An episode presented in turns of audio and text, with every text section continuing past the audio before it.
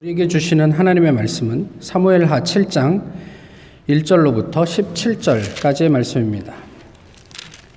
구약 성경 사무엘하 7장 1절로부터 17절까지의 말씀입니다. 이제 하나님의 말씀을 봉독하겠습니다.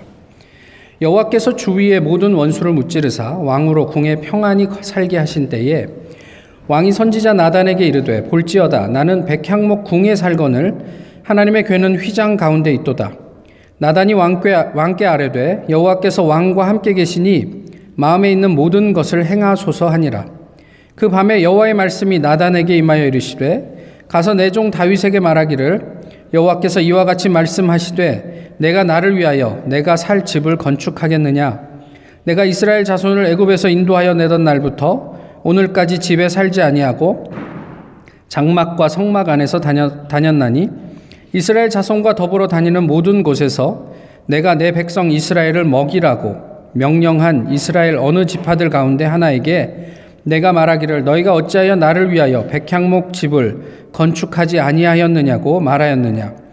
그러므로 이제 내 종 다윗에게 이같이 말하라. 만군의 여호와께서 이와 같이 말씀하시기를 내가 너를 목장 곧 양을 따르는 데에서 데려다가 내 백성 이스라엘의 주권자로 삼고 내가 가는 모든 곳에서 내가 너와 함께 있어 내 모든 원수를 내 앞에서 멸하였은즉 땅에서 위대한 자들의 이름 같이 내 이름을 위대하게 만들어 주리라. 내가 또 내 백성 이스라엘을 위하여 한 곳을 정하여 그를 심고 그를 거주하게 하고 다시 옮기지 못하게 하며 악한 종류로 전과 같이 그들을 해하지 못하게 하여 전에 내가 사사에게 명령하여 내 백성 이스라엘을 다스리던 때와 같지 아니하게 하고 너를 모든 원수에게서 벗어나 편히 쉬게 하리라. 여호와가 또 내게 이르노니 여호와가 너를 위하여 집을 짓고 내 소환이 차서 내 조상들과 함께 누울 때에 내가 내 몸에서 날 내 씨를 내 뒤에 세워 그의 나라를 견고하게 하리라. 그는 내 이름을 위하여 집을 건축할 것이요 나는 그의 나라 왕위를 영원히 견고하게 하리라. 나는 그에게 아버지가 되고 그는 내게 아들이 되리니 그가 만일 죄를 범하면 내가 사람의 매와 인생의 채찍으로 징계하려니와 내가 내 앞에서 물러나게 한 사울에게서 내 은총을 빼앗은 것처럼 그에게서 빼앗지는 아니하리라.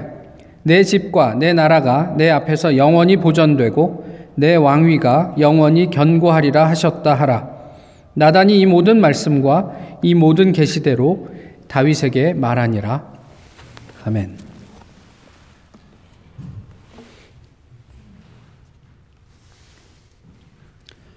제가 이런 저는 거의 한 기억이 없는데요. 오늘 성탄절 주일이니까요. 같이 좀 어, 옆을 돌아, 돌아보시면서 성탄 축하합니다. 이렇게 인사 좀 한번 해보시면 어떨까요? 성탄 축하합니다. 예. 미국에 계셔서 어색하시면 메리 크리스마스 하셔도 예. 왜 예수님의 탄생이 2000, 2000년 동안 축하할 일이 될까요? 오늘 우리는 아기 예수님의 탄생에 어떤 의미를 두고 있습니까? 그저 그냥 매년 반복되는 그냥 1년에 한 번 이렇게 어 예수님이 뭐 오신 날이지 이렇게 이야기하고 넘어가는 계절입니까? 아니면 어, 날마다 이렇게 우리에게 새롭게 다가오는 어떤 다른 의미가 있는 것입니까? 남편은 62년생, 올해 만으로 60세를 지났고요. 아내는 65년생입니다. 남자가 27살, 여자가 24살이던 1989년 처음 만나서 19년 연애를 했고 2008년에 결혼을 했습니다.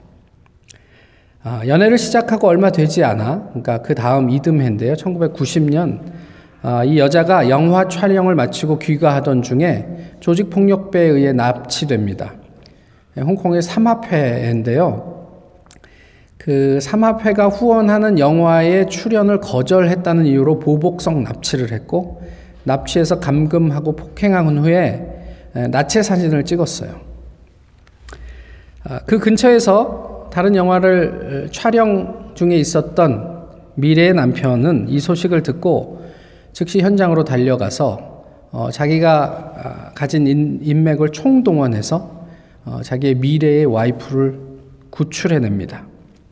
치욕적인 일을 겪은 것에 대한 충격, 그리고 남자친구에 대한 미안함 때문에 여자는 그 남자에게 결별을 통보하죠. 하지만 남자는 한결같이 그 여자의 곁을 지켰습니다.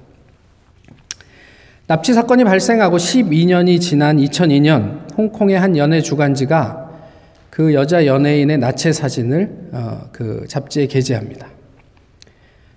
큰 파문이 일, 어났는데요 여배우의 인권을 지키기 위해서 홍콩 연예계가 다 어, 들고 일어났고 어, 비판적인 여론 속에 어, 관계 당국은 이그 그 잡지사를 1년간 어, 정간 조치를 했고요. 그 잡지사의 발행인을 5개월간의 실형을 살게 했습니다. 어, 그것 때문에 이 여자는 어, 뭐 잊고 있었던 아니면 미처 다 아물지 못했던 마음의 상처가 다시 크게 도지게 되었죠. 그때 기자들이 이 남자에게 묻습니다. 앞으로 두 사람의 관계가 어떻게 될 것 같습니까? 남자는 이렇게 대답하죠. 절대 나의 사랑은 변하지 않습니다.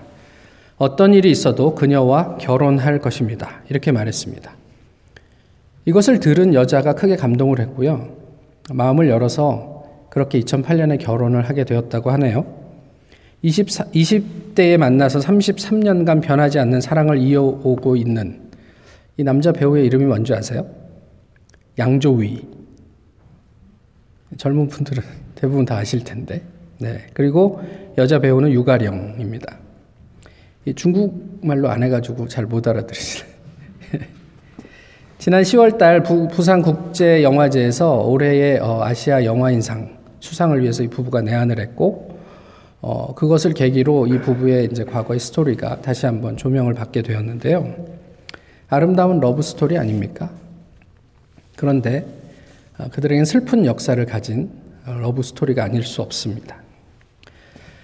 오래된 이야기지만 저희가 그 사무엘하 6장을 함께 말씀을 나누면서 하나님의 법궤가 어떻게 다윗 성 옆 예루살렘에 도착하게 됐는지 이런 이야기들을 나누었던 적이 있습니다. 출애굽 후에 하나님의 법궤는 만들어진고 나서 광야를 전전했지요. 그리고 또 가나안에 들어가서 어, 사울 왕을 시작으로 왕정이 시작된 후에는 이스라엘과 블레셋의 중간 지역을 전전했습니다. 사실 전쟁이 날 때마다 이 법궤가 있으면 되지 않을까 그러면서 하나님의 법궤는 어떤 정처 없이 전장을 떠돌면서 또 때로는 블레셋에게 빼앗기기도 하고 이러면서 그렇게 떠돌고 있었습니다. 그 하나님의 현존이 하나님께서 택하신 한 곳, 예루살렘 그 장소에 정착을 했습니다. 그리고 오늘 본문은 어떻게 시작을 하고 있냐면 하나님께서 다윗을 평안하게 궁에 거하게 하셨다. 바로 그때 일어난 일이다. 라는 이야기를 하고 있죠. 그 평안 속에서 다윗은 자신의 삶을 돌아보니까 자기는 너무 평안해요. 근데 하나님은 여전히 성막 가운데 있어요. 그 법궤는요. 그래서 자기 옆에 있는 나단에게 자기의 마음을 이야기합니다. 나만 이렇게 평안한 궁에서 거하는 게 마음이 불편한데 하나님을 위해서도 건축을 좀 했으면 좋겠다. 이에 대해서 나단이 그렇게 하시지요. 라고 이야기를 했잖아요. 근데 이건 어디까지나 나단 개인의 생각이었어요. 그렇게 대화를 하고 난 다음 그날 밤에 하나님께서는 나단을 찾아가십니다. 그리고 말씀하시죠. 한마디로 무슨 이야기를 하신 거죠? 다윗의 그런 제안을 거절하셨어요. 됐다. 뭐 이런 얘기죠. 내용은 이렇습니다. 하나님 자신을 위해서 궁궐을 지어달라고 어떤 집을 지어달라고 이스라엘 누구에게도 채근한 적이 없다. 그리고 하나님께서는 다윗의 왕국을 견고하게 해줄 것이다. 이런 말씀을 하셨어요. 특별히 구절이 유명한데요. 다윗이 가는 곳에서 하나님께서 다윗과 함께 하셨고 다윗이 어디를 가든지 하나님께서 그 앞에 있는 모든 원수를 멸하셨고 다윗의 이름을 세상의 위대한 자들의 이름처럼 하나님께서 존귀하게 만들어 주시겠다. 이런 말씀을 하셨어요. 이 하나님의 약속 가운데 주어는 무엇이냐면 하나님이었어요. 다윗이 어디든 어디를 가든 하나님이 함께 하시겠다. 네가 어디에서 어떤 형편으로 있든 네 앞에 있는 모든 원수를 하나님이 직접 다 멸하시겠다. 그리고 어, 세상 사람들이 그렇게 좋아하는 어떤 위대한 사람의 이름, 그 위대함을 하나님께서 다윗이 갖게 해 주시겠다. 이런 말씀이죠.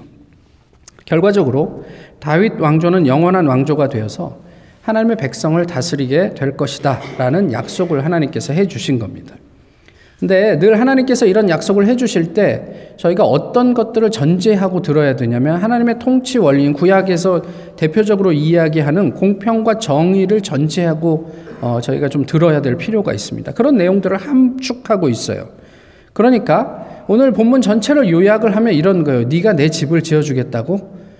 내가 네 집을 지어줄게. 이런 말씀을 하시는 거예요.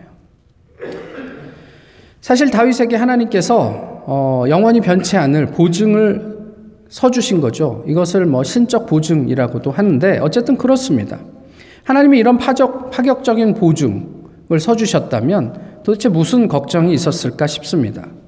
만약에 이런 약속을 우리가 하나님에게 받았다. 그럼 어떠실 것 같으세요? 뭐 세상 사는데 무슨 걱정이 있으시겠어요? 하나님께서 나를 포함해서 우리의 후손을 영원히 책임져 주시겠다, 보증해 주시겠다, 이렇게 말씀을 하셨는데 무슨 걱정이 있겠습니까? 그런데 정말 우리가 생각하듯이 그렇게 이상적으로 그런 삶을 살게 될까요? 그런데 또 다르게 생각을 해보면 어떻게 살면 다윗처럼 이런 하나님의 뭐 이렇게 전폭적인 지지와 보증을 받을 수 있을까 싶기도 해요. 그래서 지난주에도 저희가 좀 살폈지만 다윗의 삶이 어떤 것인지를 좀 종합적으로 생각을 해볼 필요가 있다 싶어요. 근데 하나님께서 보셨던 중심, 그 가운데 무엇이 있었을까? 근데 먼저는 다윗의 삶을 볼 때 이게 독립적인 삶을 보게 되는 거죠. 가족은 어떻다고요? 그를 막내라고 생각해서 하찮게 여겼다. 그렇게 말씀을 나누었잖아요.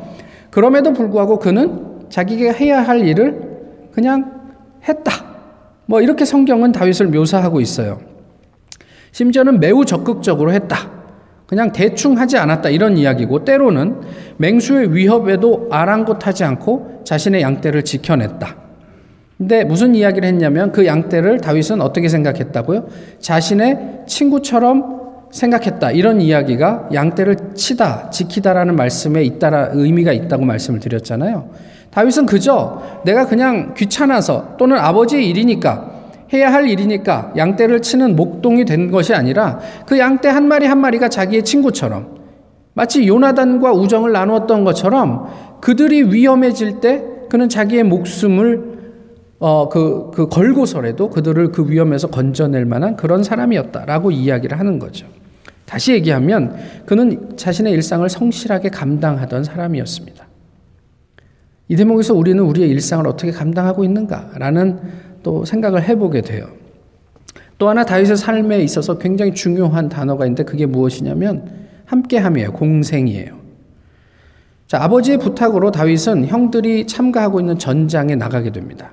그러니까 뭐 전쟁에 참여하기 위해서 나가는 게 아니에요. 너무 어려서 참여할 그런 어떤 계제도 아닌데요. 아버지께서 형들의 어떤 안위가 근황이 궁금하니까 다윗을 보냅니다. 근데 그냥 빈손으로 보낼 수 없으니까 음식을 좀 준비해 갖고 다윗의 손에 들려 보내는데 6시간 걸리는 거리예요. 다윗은 그 음식, 무거운 음식을 들고 형들을 만나기 위해서, 아니, 아버지가 부탁한 그 말씀을 지키기 위해서 6시간의 거리를 형들을 찾아갔던 거죠. 사실 이 정도, 뭐, 뭐, 저희 아이들도 그렇지만 지금 20이 넘은, 20살이 넘은 저희 아이들도 야, 이거 뭐 쓰레기 좀 버려줄래? 그러면 아빠가 버려. 뭐 이렇게 이야기하는 게 다반사인데, 안 버려주는 건 아니에요. 근데 다반사인데, 이 10대의 이 다윗이 6시간을 걸어 그 음식을 들고 형들에게 배달해야 되는 일을 받았을 때, 어, 뭐, 좀 아빠가 가면 안 돼? 뭐 이런 얘기를 하지는 않았을까? 근데 어쨌든 다윗은 그 일을 했단 말이에요.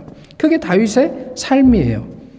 또 다윗이 사울에게 쫓길 때 몇 명이 처음에 그와 함께 동행했냐면 400명이에요. 근데 이 400명이 그냥 아 다윗을 도망갈 때 다윗을 지지하는 400명이 있었구나 좋겠다. 저는 그렇게 생각되지 않거든요. 왜냐하면 도피 생활은 은밀하게 해야 돼요. 이 400명이 움직이면 어디를 가도 다 눈에 띈단 말이죠. 그럼에도 불구하고 그 위험한 때로는 자기의 목숨이 경각에 달릴 수 있는 그런 어떤 상황들을 무릅쓰고 이 400명과 함께 했던 것이 다윗이 그, 그의 삶을 어떻게 살고 있는지를 엿볼 수 있는 그런 대목이 아니었을까. 가장 중요한 것은 무엇이냐면 사울 왕과의 공생이에요. 자신을 죽이려고 하는 사울 왕을 다윗은 얼마든지 죽일 수 있었어요. 그리고 그런 기회도 몇 번 있었습니다. 그러나 차마 그의 목숨을 끊지는 못하고 그저 그의 옷자락 정도를 잘라내는 것으로 그리고 나중에 당신이 내게 죽을 뻔한 것을 아십니까? 그러나 내가 당신을 죽이지 않았습니다. 라고 이야기하는 정도로 사울 왕과 함께 했던 사람이에요.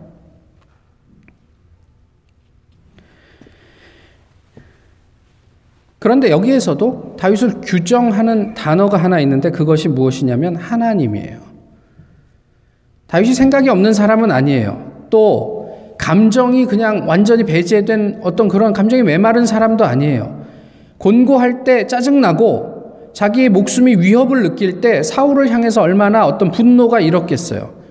그 결과가 뭐 소극적이긴 하지만 어떤 여러 가지 것들로 나타나는데 그럴 때마다 다윗은 하나님을 생각했단 말이에요. 그리고 내가 이 옷자락을 잘라서 그의 목숨은 보존했지만 사실은 내 심중에서는 저를 죽인 것과 다르지 않다. 그리고 하나님 앞에 후회하고 회개하는 모습들을 저희가 보게 되는 거죠.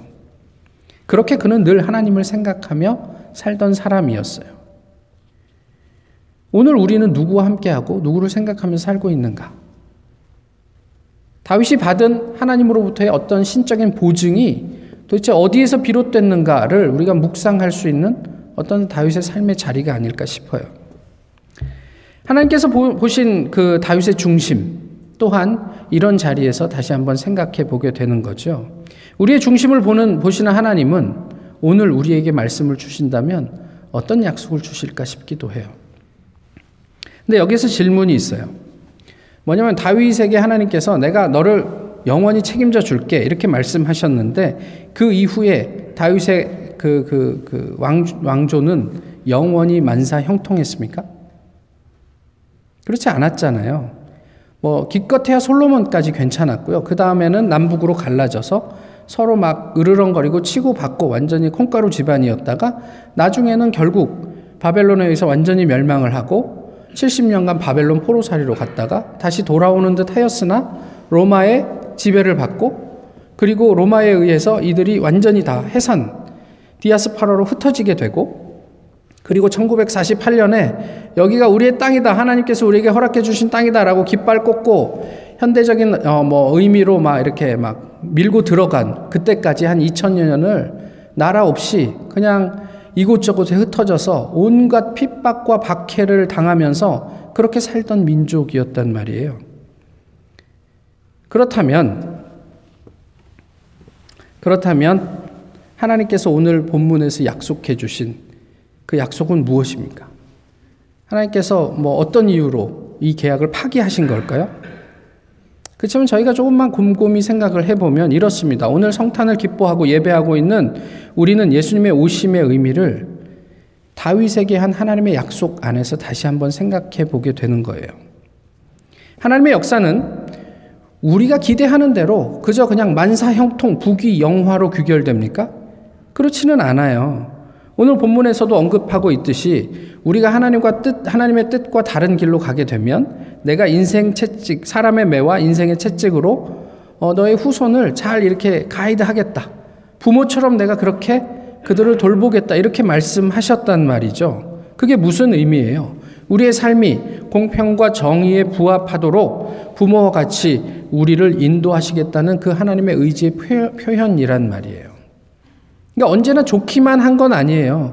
우리에게 문제가 있을 때 하나님은 언제든지 우리에게 개입하셔서 또 그 부모들이 우리를 훈계하고 양육하는 것처럼 그렇게 하시겠다라는 내용을 포함하고 있는 거죠. 그런데 여기에서 은혜가 되는 건 뭐냐면 15절과 16절인 거죠. 내가 내 앞에서 물러나게 한 사울에게서 내 은총을 빼앗은 것처럼 그에게서 빼앗지는 아니하리라. 내 집과 내 나라가 내 앞에서 영원히 보존되고 내 왕위가 영원히 견고하리라. 이렇게 하나님께서 약속해 주셨다는 게 은혜라는 말이죠. 때로는 우리가 어려울 수 있어요. 또 힘들 수 있어요. 이스라엘 입장에서는 말로 다 할 수 없는 고난과 고통 속에 수천 년을 지낼 수 있어요. 그렇지만 하나님께서 하신 말씀은 그럼에도 불구하고 내가 영원히 너희들의 뒷배가 되어 주겠다. 이런 말씀을 하신 거죠. 예수님의 초림은 성탄의 의미는 바로 이 약속의 성취입니다. 이스라엘 백성을 포함한 전 인류를 향한 하나님의 약속, 그 약속의 성취란 말이에요. 이제 우리가 다윗이 하나님에게서 받은 보증, 그 보증의 상속자가 되어 오늘을 살고 있는 거예요. 의미로 보자면 그런 거예요. 지금 우리는 다윗의 후손으로 살고 있습니까? 아니면 그저 그냥 미국에 사는 한, 한인으로 그저 뭐 그냥 어쩌다가 신앙을 갖게 되고 뭐 신앙을 갖게 됐으니 뭐 교회도 출석하고 예배도 드리는 그런 어떤 현대적 의미의 크리스찬으로 살고 있습니까? 아니면 하나님께서 다윗에게 약속하신 이 영원한 보증을 우리의 가슴에 품고 하나님이 나의 부모니, 부모가 되시지 영원히 나를 책임져 주시지 하는 마음으로 오늘 우리에게 허락해 준 시간과 공간 속에 우리가 감당해야 할 일상을 우리의 삶을 살아내고 있는가 하는가 말이에요. 오늘 본문을 한마디로 요약하면 예수님께서 말씀하신 마태복음 6장의 내용과 부합합니다. 특별히 6장 33절에 어떻게 되어 있죠? 그런즉 너희는 먼저 그의 나라와 그의 의를 구하라. 그리하면 이 모든 것 너희가 생각하고 고민하고 기도하는 의식주와 관련된 그 모든 것은 너희 아버지께서 공급하시리라. 이게 하나님의 말씀이에요. 이 모든 것을 너희에게 더하시리라. 이게 하나님의 약속이에요. 예수 그리스도의 약속이에요. 그런데 요즘 이런 삶을 사는 사람이 있습니까? 사람은 고사하고 크리스찬 중에 얼만큼 이 약속이 우리에게 움직일 수 없는 언약이 돼서 하나님의 보증이 돼서 그 약속 위에 견고하게 서 있는 크리스찬이 얼마나 되느냐 하는 거예요. 한번 생각해 보실까요? 교회와 교인이 목사의 야망을 성취하는 도구가 될 수 있습니까? 여러분께서 저의 야망을 성취하는 도구가 되어 주시겠어요? 기분 나쁘시잖아요. 그러면 안 되죠. 그런데 세상은요, 요즘 목사님들을 두고 뭐라고 이야기하냐면 기업의 CEO 같대요. 목회자 같지 않고 CEO 같대요. 교인들을 관리하고 프로그램을 개발하고 그래서 어떤 조직을 잘 경영해서 이 조직이 팽창할 수 있도록 그렇게 운영하는 CEO 같대요. 어떻게 생각하세요? 교회를 모르는 사람들의 오해입니까? 개인은 또 어떻습니까? 흔히들 말해 요즘 한국 사회를 대의가 없어진 세대라고 그래요. 그리고 나 자신이 기준이 된 세대예요. 그렇기 때문에 공평과 정의는 없어요. 내가 내게 좋으면 좋은 거고 내가 싫으면 나쁜 거예요. 하나님의 진리 그런 게 어디 있습니까? 그 모든 것들을 상실한 시대 이렇게 이야기를 해요. 그런 시대를 살고 있는 우리 크리스천들은 누가 다윗의 가계를 이어갈 수 있을까? 이 관심이 가지 않으세요? 누가 그 다윗의 가게를 이어갈 오늘의 하나님의 사람이 될까 싶습니다. 누가 하나님께서 창대하게 하실 그 복을 누리는 주인공이 될까 궁금하단 말이에요. 그저 단순하게 내 그냥 나 사는데 먹고 사는데 크게 불편하지 않고 우리 아이들 뭐 그냥 이 정도면 평안하고 그 아이들도 이제 뭐 취직하고 어떻게 살아가니 뭐 이제 앞으로는 큰 걱정은 없겠구나. 이게 우리가 누리는 복의 전부예요. 이 우주를 창조하신 하나님 앞에서 이거 너무 약소하지 않아요? 너무 비참하지 않아요? 하나님께서 우리에게 약속하신 것은 우리뿐만이 아니라 우리 주변이 온 세상이 하나님으로 말미암아 평화를 누리고 회복이 되는 것인데 우리의 삶의 자리는 그런 하나님의 꿈, 뜻 그런 것들이 포함되고 있는지 그렇지 않은지 예수님이 오신 날 우리가 그런 것 정도는 한번 좀 생각해 보면 좋지 않을까 싶은 생각을 하게 됩니다. 오늘 본문을 통해서 우리에게 주시는 하나님의 보증을 우리는 어떻게 생각하고 있습니까? 평생을 아니 감은 영원히 하나님이 책임지시겠다는 약속. 그 평안. 걱정할 게 뭐가 있으세요? 그냥 이제는 걱정 없이 사시면 됩니다. 뭐 이렇게 얘기하고 마무리하면 얼마나 좋겠습니까만은 꼭 기억할 게 한 가지가 있습니다. 뭐냐면 그런 신적 보증을 받은 후에 다윗은요 평생 자기의 삶에서 씻을 수 없는 아니 인류 역사에서 씻을 수 없는 범죄를 저질렀다. 그게 이제 다윗과 바세바 사건이 이어지는 이야기예요. 이게 뭘 의미할까요? 하나님으로 하나님께서 우리로 이것보다 더 평안할 수 없다는 그 평안을 누리게 할 때 우리는 어떤 삶을 살게 될까요? 다윗은 살인하고 가늠했습니다. 예수님께서 우리를 사랑하셔서 당신의 보좌인 하늘을 포기하시고 오늘 이 땅에 오셨습니다. 우리는 그것을 기뻐하고 감사하고 찬양합니다. 그런데 그것은 다름 아닌 당신이 보증하신 약속을 지키기 위함이었다는 것. 그리고 우리로 하여금 그 하나님의 공평과 정의를 이 땅 가운데 실현해 주시기를 기대하는 마음으로 함께 하셨다는 것도 우리가 잊지 않았으면 좋겠단 말이에요. 우리 주님께서 이 땅에 오신 그 의미를 오늘 우리가 이 시대를 살아가는 다윗의 상속자가 되어 온전히 누리고 전하고 나눌 수 있게 되기를 소망합니다. 기도하겠습니다. 예수님 말고는 아무런 해안이 없는 우리네 삶입니다. 비참한 인생을 위해 이 땅에 오신 예수님을 찬양하며 다윗에게 약속하셨던 것처럼 오늘 우리의 역사 가운데 영원한 약속으로 함께 해 주시옵소서. 우리 또한 하나님을 주어로 우리 인생의 글을 쓰게 하옵소서. 예수 그리스도의 이름으로 기도하옵나이다. 아멘. 찬송가 406장 함께 부르시겠습니다.